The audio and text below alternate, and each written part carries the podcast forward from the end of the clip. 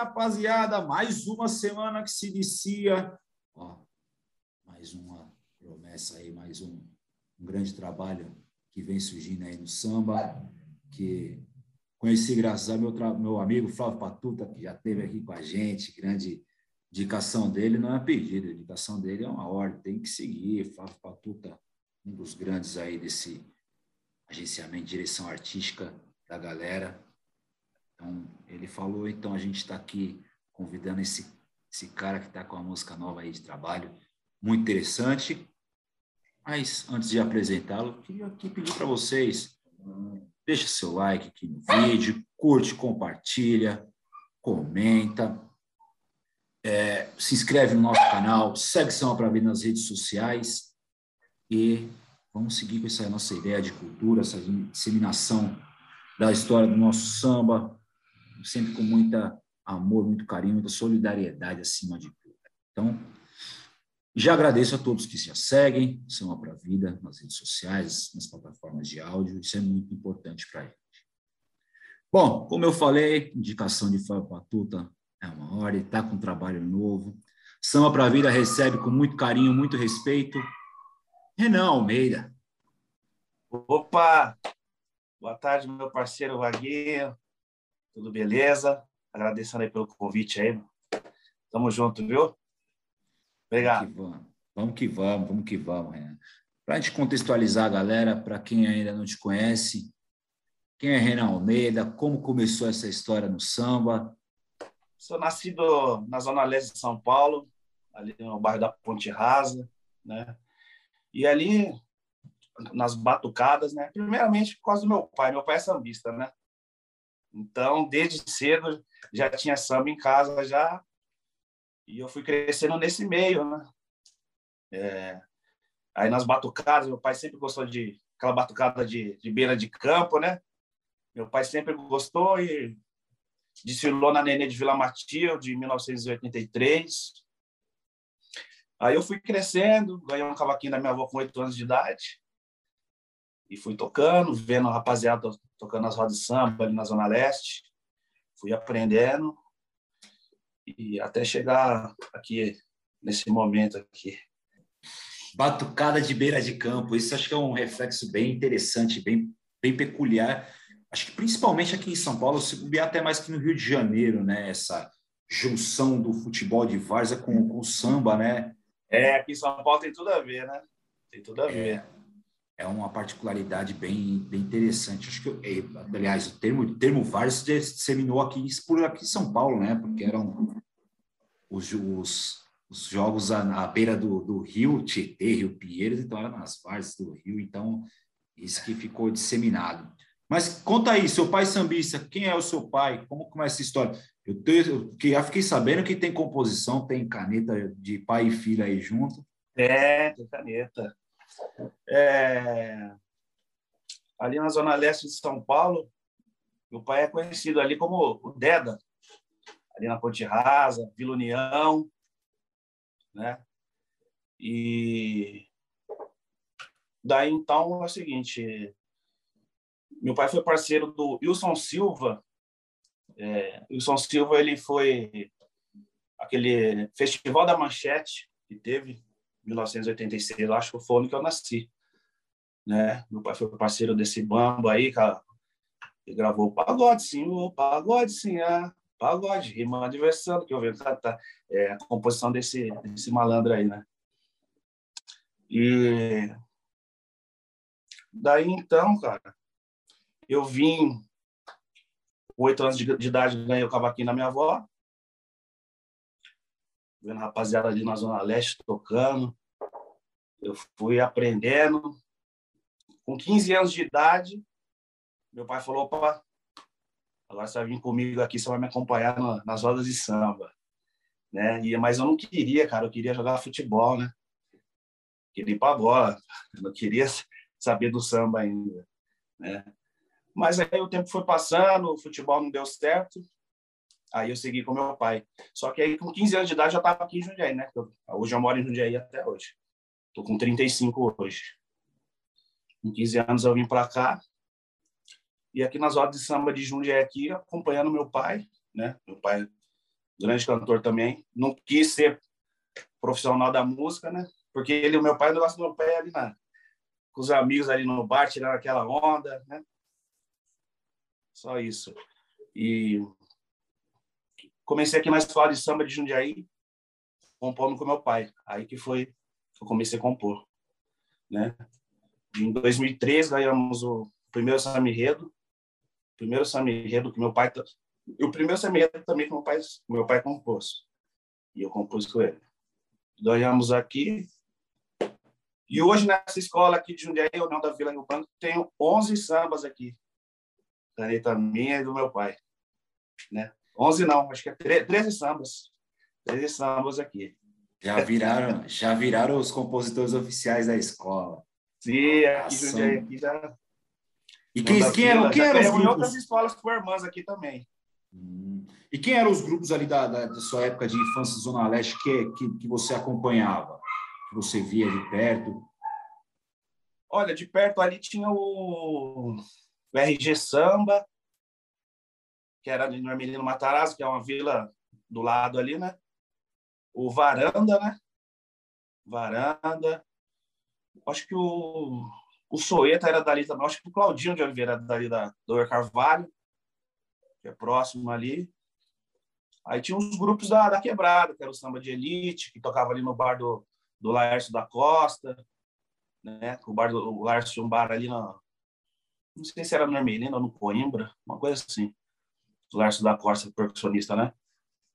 E essa rapaziada toda aí. O Samba Chique, que era o Wilson Silva. Essa rapaziada aí. O RG é. Na minha infância, eu ouvia muito esses caras assim de perto, assim, né? Você citou RG, Samba RG, o Fabinho Nossa Negra fez parte do, do grupo lá atrás. Sim. Tem o Nailson, que por muito tempo foi da Roda de Samba da Brasil. RG é um grupo muito tradicional aqui de São Paulo, cara. Aí eu não sei se você tem a mesma percepção. Acho que falta um pouco de prestígio da galera com o RG aqui em São Paulo. Não acha, cara? Falta. Parece que eles gravaram agora um trabalho novo, né? Sim, sim. Mas falta sim, cara. Tá faltando. Falta, é, pô, dar uma, uma moral para essa rapaziada aí que fez por tanto, né? Pelo samba aí de São Paulo. E tem vários outros grupos também, né? Sim, tem. Dessa força aí. Um toque a mais, que está aí até Sim. hoje também. É, bom, eu não sei como é que tá a galera da Cor do Pagode lá atrás, que gravou duas músicas do meu irmão Kiko, o próprio Kiko, compositor, é, nosso irmãozinho também, que passagens pelo pelo Dose Certa, pelo Originais do Samba, Casa Nossa e que às ah, vezes que às Conheço vezes ele. e que às vezes ele fica essa galera fica meio que no, no esquecimento né? Eu acho que aqui é um assunto quando a gente grava quando a gente faz o nosso especial de Samba de São Paulo que, que eu tenho batido muito na tecla que o paulista é, ele acha que sempre a grama do vizinho é melhor né? Mas a gente tem uma história tão rica aqui cara é, pô, vamos pegar até os, os, mais até mais conhecidos, fora essa galera de, de 80, um, um pouquinho mais para trás ali, tem pegar geral do filme, Toniquinho Batuqueiro, Talismã, toda essa galera. Acho que a gente, enquanto sambista, a gente é da mesma geração, você nasceu em 86, eu sou 87, uhum. a gente negligenciou muito essa história, né? A gente tocou muito, a gente foi inundado com uma, uma corrente de informações que vinha do Rio de Janeiro e a gente absorveu aquilo como se fosse uma, entre aspas, verdade absoluta. Concorda? Sim. É, eu, eu acho que a música do Rio é, entrou mais, acho que, na, na, na mídia do que a, a, de São Paulo. Eu posso estar errado. É, então, eu acho que a, a rapaziada absorve, absorve, é, absorve muito a música carioca, né? E Pô, esquece da, da que, que, no, em São Paulo teve muito sucesso também, muitos sambas e tal. E eu acho que, cara, precisa lembrar da, do, do samba paulista também. É, dar uma moral para a rapaziada. Eu acho que tem que dar mais espaço também para o samba paulista. também. Merece também, entendeu? A gente tem uma, uma corrente muito importante, né? O pagode dos anos 90, que hoje muito se fala, muito se canta, muito se regrava, ele é basicamente, ele é basicamente paulista. Não, não é, com certeza. Ele é basicamente paulista, mas e, e, e é tudo vindo de uma galera barra pesada que, que pavimentou esse terreno para que Com certeza. essa galera chegasse. Aí veio os anos 90, né? Que Exato. aí São Paulo veio firme. Exato. São Paulo então, veio firme aí. E a gente também tinha, eu não sei, eu não sei como é que está hoje o mercado, já estou há bastante tempo fora do mercado da música enquanto tocador. É, mas ali nessa época tinham-se os empresários também que contribuíam, né? Muito com, com isso. Certeza. Aí, vamos colocar é, a figura de Pelé Problema, Jorge Hamilton, que eu acho que são os dois principais, né? Dessa, com certeza. Dessa geração. E só que eu não sei como é que está hoje isso, como está esse empresariado. É, não está mais igual antes, né? Não é igual. Realmente. É. E a, a credibilidade, porque, quer queira que não, na hora da contratação de um show, tem uma credibilidade maior. Você tem um empresário, linha de frente, é, é diferente a contratação. Mas antes da gente falar do Carolina, como é que é esse lance no pagode da 27? Meus parceiros Rapaz. já tiveram aqui, ó, representado pelo Leandro Carvalhal. Um grande abraço para essa comunidade tão importante do Grajaú, Zona Sul de São Paulo. Como é que é esse lance lá no Pagode da 27? Conheci a rapaziada em 2008, né? Eles vieram aqui em Jundiaí, daí então fizemos uma, uma amizade, né? O tempo passou, tá. Em 2018, o Ricardo Rabelo ligou para mim, olha, é o seguinte, estão precisando aí de um cavaquinista aí, quer encarar? Rapaz, confesso para você que foi um choque, né? A responsabilidade grande. Time grande, né? Falei, pô, Ricardo, vou pensar aqui um pouquinho e já te, já te respondo. E aí eu pensei bem e tal. Eu já estava com um projeto para começar minha carreira, minha, minha carreira solo, né? E aí eu aceitei, deixei um, dei uma estacionada na carreira, na solo, né? já entrei com eles. Quando eu entrei no 2018, o, CD, o terceiro CD da, do Pagada 27 já estava fechado. Aí o Ricardo, pô, não, cara, vamos lá no estúdio lá que a gente vai abrir uma faixa aí para você colocar a voz. Falei, poxa vida, cara. Um CD produzido por, pelo maestro Ivan Paulo, aquele time pesado que fez o terceiro CD da 27. Falei, pô, que honra, cara. Daí então, Entrei em 2018 no Pagoda 27. Tô com essa rapaziada até hoje que para mim é uma escola ali, cara. Ali é uma escola. Carlos Rabelo, Jefferson Santiago, Nenê Partideira, né? Ali é uma escola de escola de vida também, né? É, exatamente. O Pagode da 27, eles exercem um papel na comunidade do Grajaú que que não se restringe somente à, à música, à cultura, à festa, né? Eles têm um trabalho social muito pesado, né? Você tem contato é. com esse trabalho social? Então, cara, por eu morar aqui em Jundiaí, eu não participo muito do, do trabalho social. Mas a rapaziada pega firme lá mesmo no, no social lá, que é o... Vou até mandar um abraço para a rapaziada do Flávio, o Rafael, o Xavier, tem, tem outras pessoas também lá. Rapaziada, pega firme lá. O pessoal precisa ir conhecer o Pagoda 27 lá. Quando voltar aí, já, o convite já está feito. Temos a, a, biblioteca lá também, que faz parte. Lá no, na, na roda de samba ali já tem a, a biblioteca. É muito, muito bacana lá. Sem dúvida. Eu não tenho, ainda não tive o privilégio de conhecer ainda de perto a Voz da 27, mas já me comprometi com, com o Leandro, já me comprometo contigo também, que assim que a gente voltar, é, estaremos Convidadíssimo. Lá. E vocês também estão convidados para a Condição para a Vida voltar.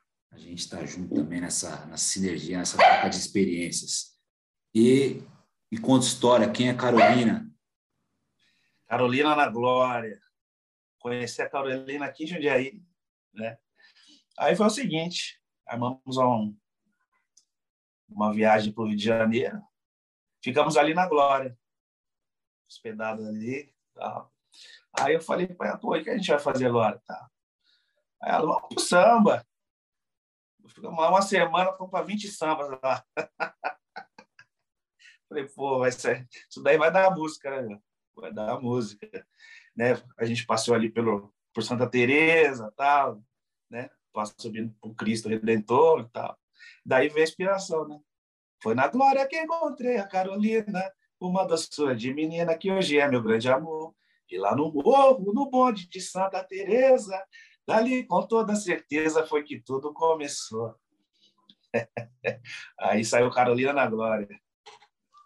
É um samba que é difícil, até difícil de se ver essa temática hoje, né, contando uma história que seja não seja tão tão romântica, tão melodramática, apesar de ser uma música bem romântica. É... Sim. Essa, essa é a sua grande vertente, entre aspas, de, de cantar samba? Ah, eu acho que sim, pela, até pela influência já de casa, já, né? Que a gente, meu pai escutava muito Candeia, Martim da Vila, né? A GP, então a gente fica com essa influência assim da, do, da rapaziada da antiga, aquela essência do samba mesmo, né? De partido, né? A, a melodia, né? Da, da época e tal. Muito Zeca Pagodinho também, né? Peguei essa parte muito de Zeca Pagodinho, Miguel Neto também. Isso eu escutava muito em casa, né? Então a gente fica meio com essas essas melodias assim, né? Essas essências dos sambas assim, né? essa parada assim. Mas eu gosto também do, do romântico também. Gosto. Pagode então... 90 já, já veio com a mudança, né? Sim, sim não, sem dúvidas.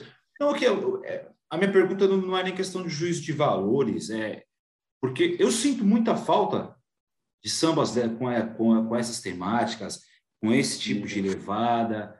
É, a gente viu muito aí essa essa pegada com, com o Martim da Vila, com o Mig Neto, Zeca Pagodinho. Hoje um pouco com Xande, hoje um pouquinho mais com Xande de Pilares e Renato da Rocinha, mas é, é, muito pouco, né? Era mais comum antes, até os grupos pagode 90 tinham tinham uma, uma faixa, pelo menos uma faixinha ali no disco reservada, né? É, gente, e a gente teve a, a gente teve o privilégio de entrevistar alguns desses noventistas aqui, é, tinha o dedo de um cara em específico, né? Seu Biravaí sempre reservava uma faixa assim lá no repertório. Biravaí foi muito importante, né? No Pagode 90, ele foi o, o pai de todos aí quase, né? Pagode 90, ele foi o responsável aí pelo, pelo sucesso aí do Pagode 90, ele foi um grande responsável também, Biravaí. Sim, a construção de repertório dele é algo surreal, algo fantástico. E como é que foi a produção dessa música, da gravação? Quem produziu? O parceiro Serginho Madureira, né? Convidei ele.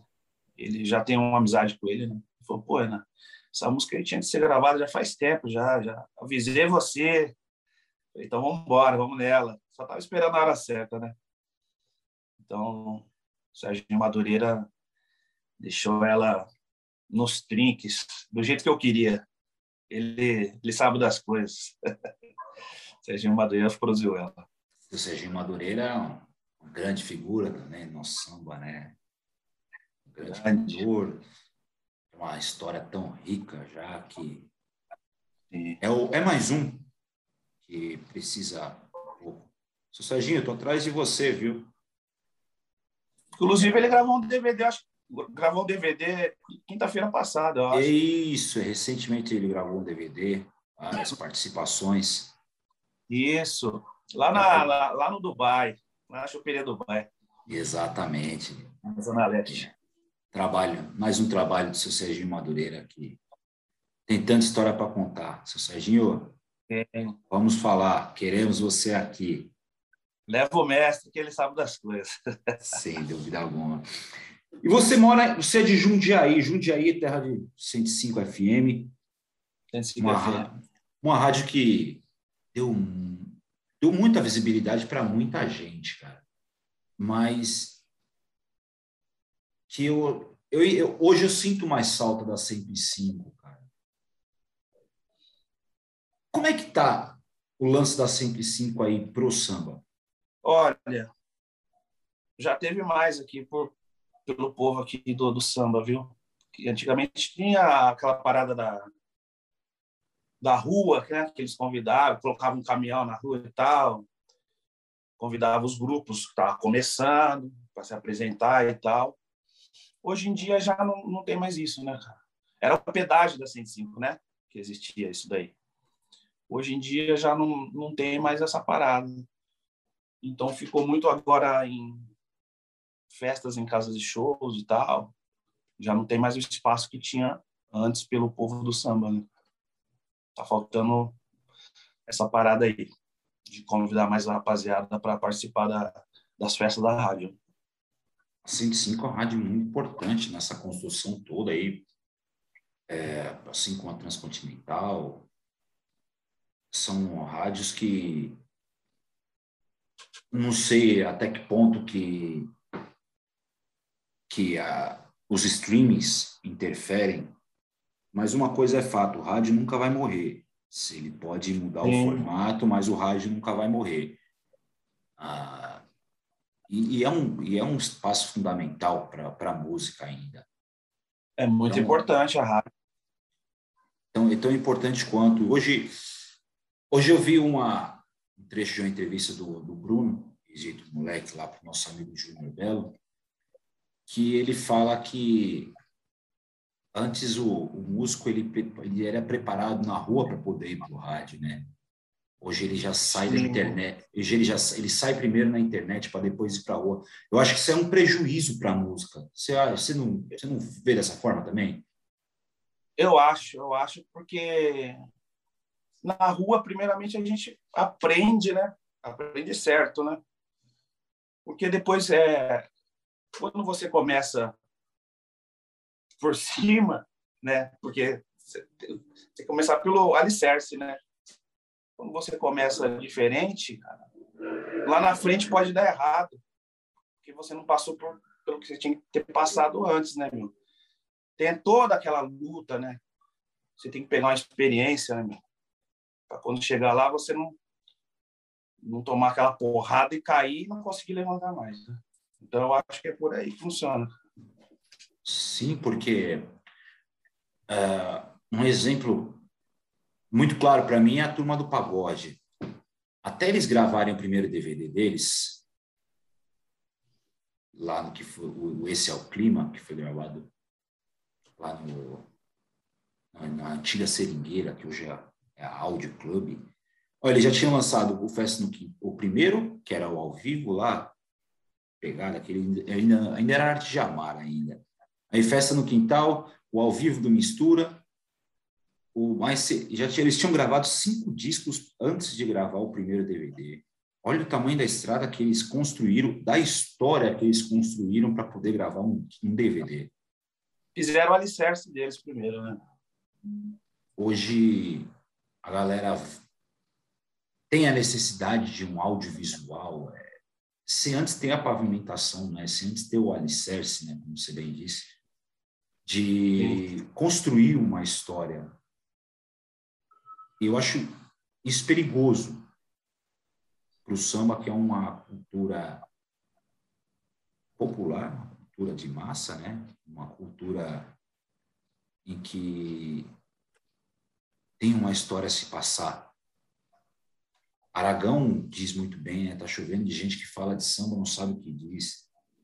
Sim. É, isso ele compôs uma entrevista lá para Exalta, ali 97, 98, por aí, talvez. Então a gente já está aí com 20 e poucos anos dessa música. E continua-se a mesma história. Com certeza. Continua-se a mesma história. E só que, infelizmente, isso é opinião minha, tá, pessoal? Talvez o nosso povo brasileiro não, não tenha sido, entre aspas, educado para entender o samba. E talvez o povo também nem queira entender, porque se for parar para entender é muito complexo, né? O samba um movimento de luta, né? Um movimento de resistência que hoje está fácil para a gente. Se a gente está aqui conversando através de uma tela, muita gente sofreu lá atrás para que a gente tivesse esse espaço, esses espaços para que a gente pudesse ter essa voz, né?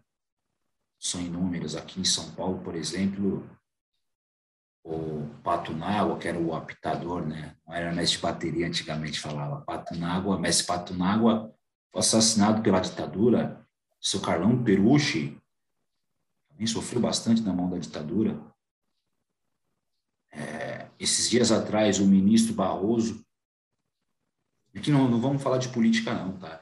É, mas o ministro Barroso foi bem contundente quando ele fala da importância da cultura, sobretudo da música, né, para a nossa sociedade, para o nosso país, que muita gente sofreu lá atrás. Para quem pensava que não tinha ditadura, um compositor tinha que mandar sua musiquinha lá para a censura. Se passasse Sim, né? pela censura, se não passasse pela censura, não adiantava, já era, ficava jogada no limbo. O bicho pegava. E, o bicho pegava e agora a gente a gente está bem, cara.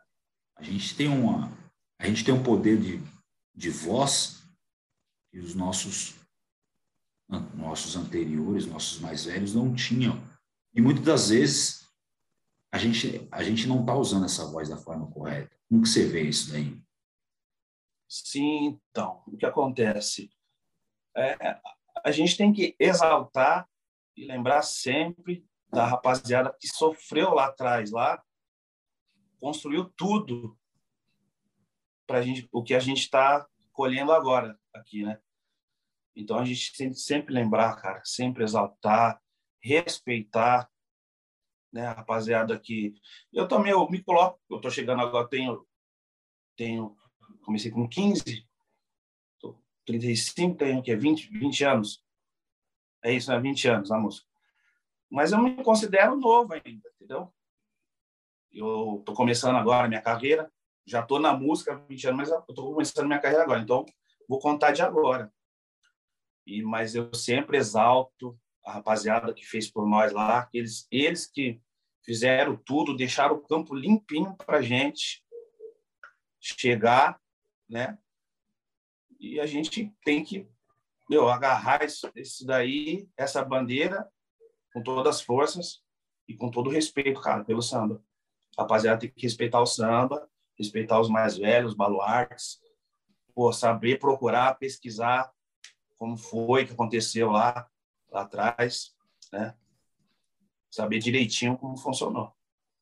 Ninguém precisa ser historiador, ninguém precisa ser Não. perito, né? É, o, cerveja de, o cerveja de garrafa tem o seu valor também. Sim. Não é, não é a música que eu, que eu, que eu ponho no meu, no meu Spotify para ouvir, mas é uma relevância muito grande aquela, aquela rapaziada colocar o samba num, num território que não é de samba, como Mato Grosso do Sul. É, é, é muito importante para a gente, quando sambista, estar tá inserido nesses contextos.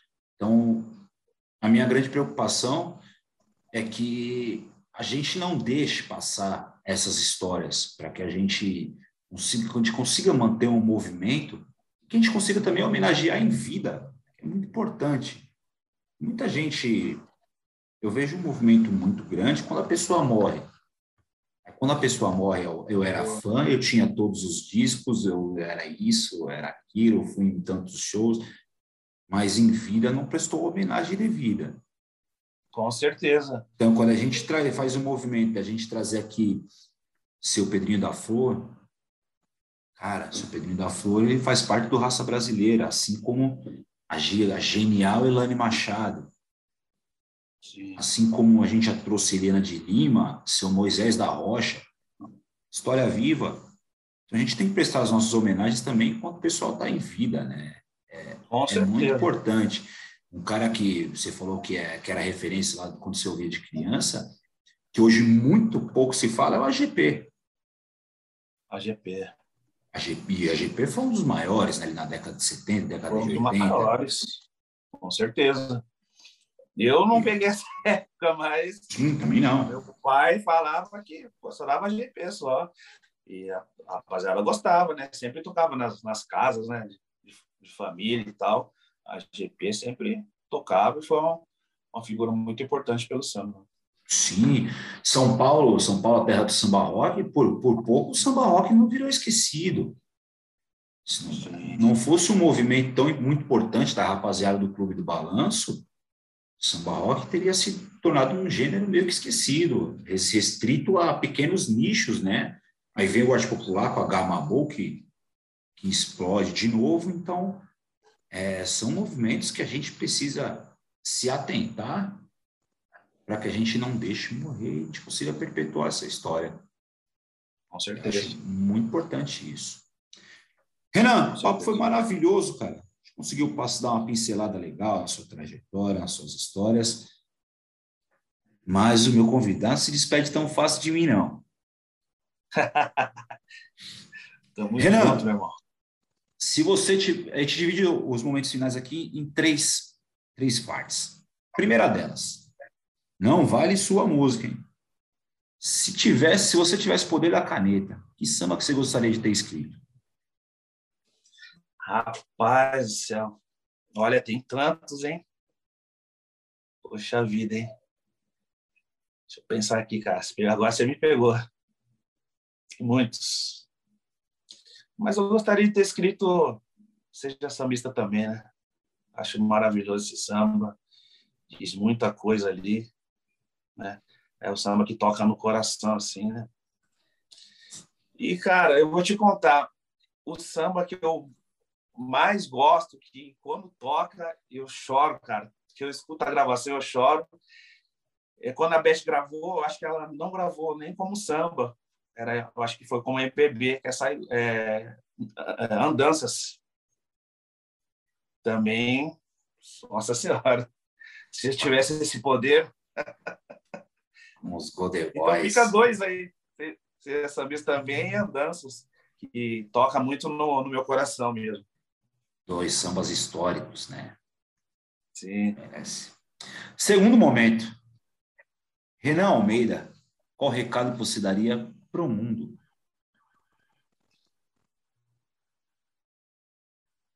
Vou cantar um trecho aqui do Marçal aqui.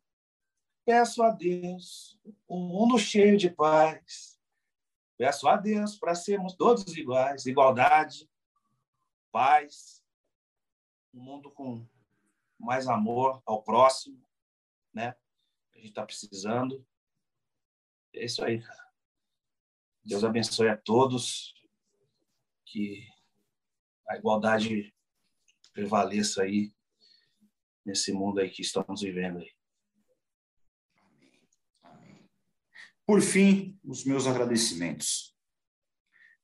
Renan, como falei lá no nosso começo, Flávio Patuto, um grande parceiro nosso, falou, Vaguinho, troca ideia com o Renan, vai valer muito a pena. Fui atrás de estudar um pouquinho sobre sua trajetória. Fiquei impressionado com o seu, seu swing, o seu conhecimento, de, o seu conhecimento de música. Eu vi alguns stories seus, você abriu caixinha pessoal pedir música. Pô, cara entendido.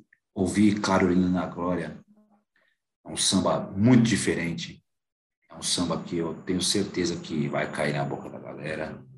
Que depende de samba para vida, iremos sempre que puder compartilhar essa música.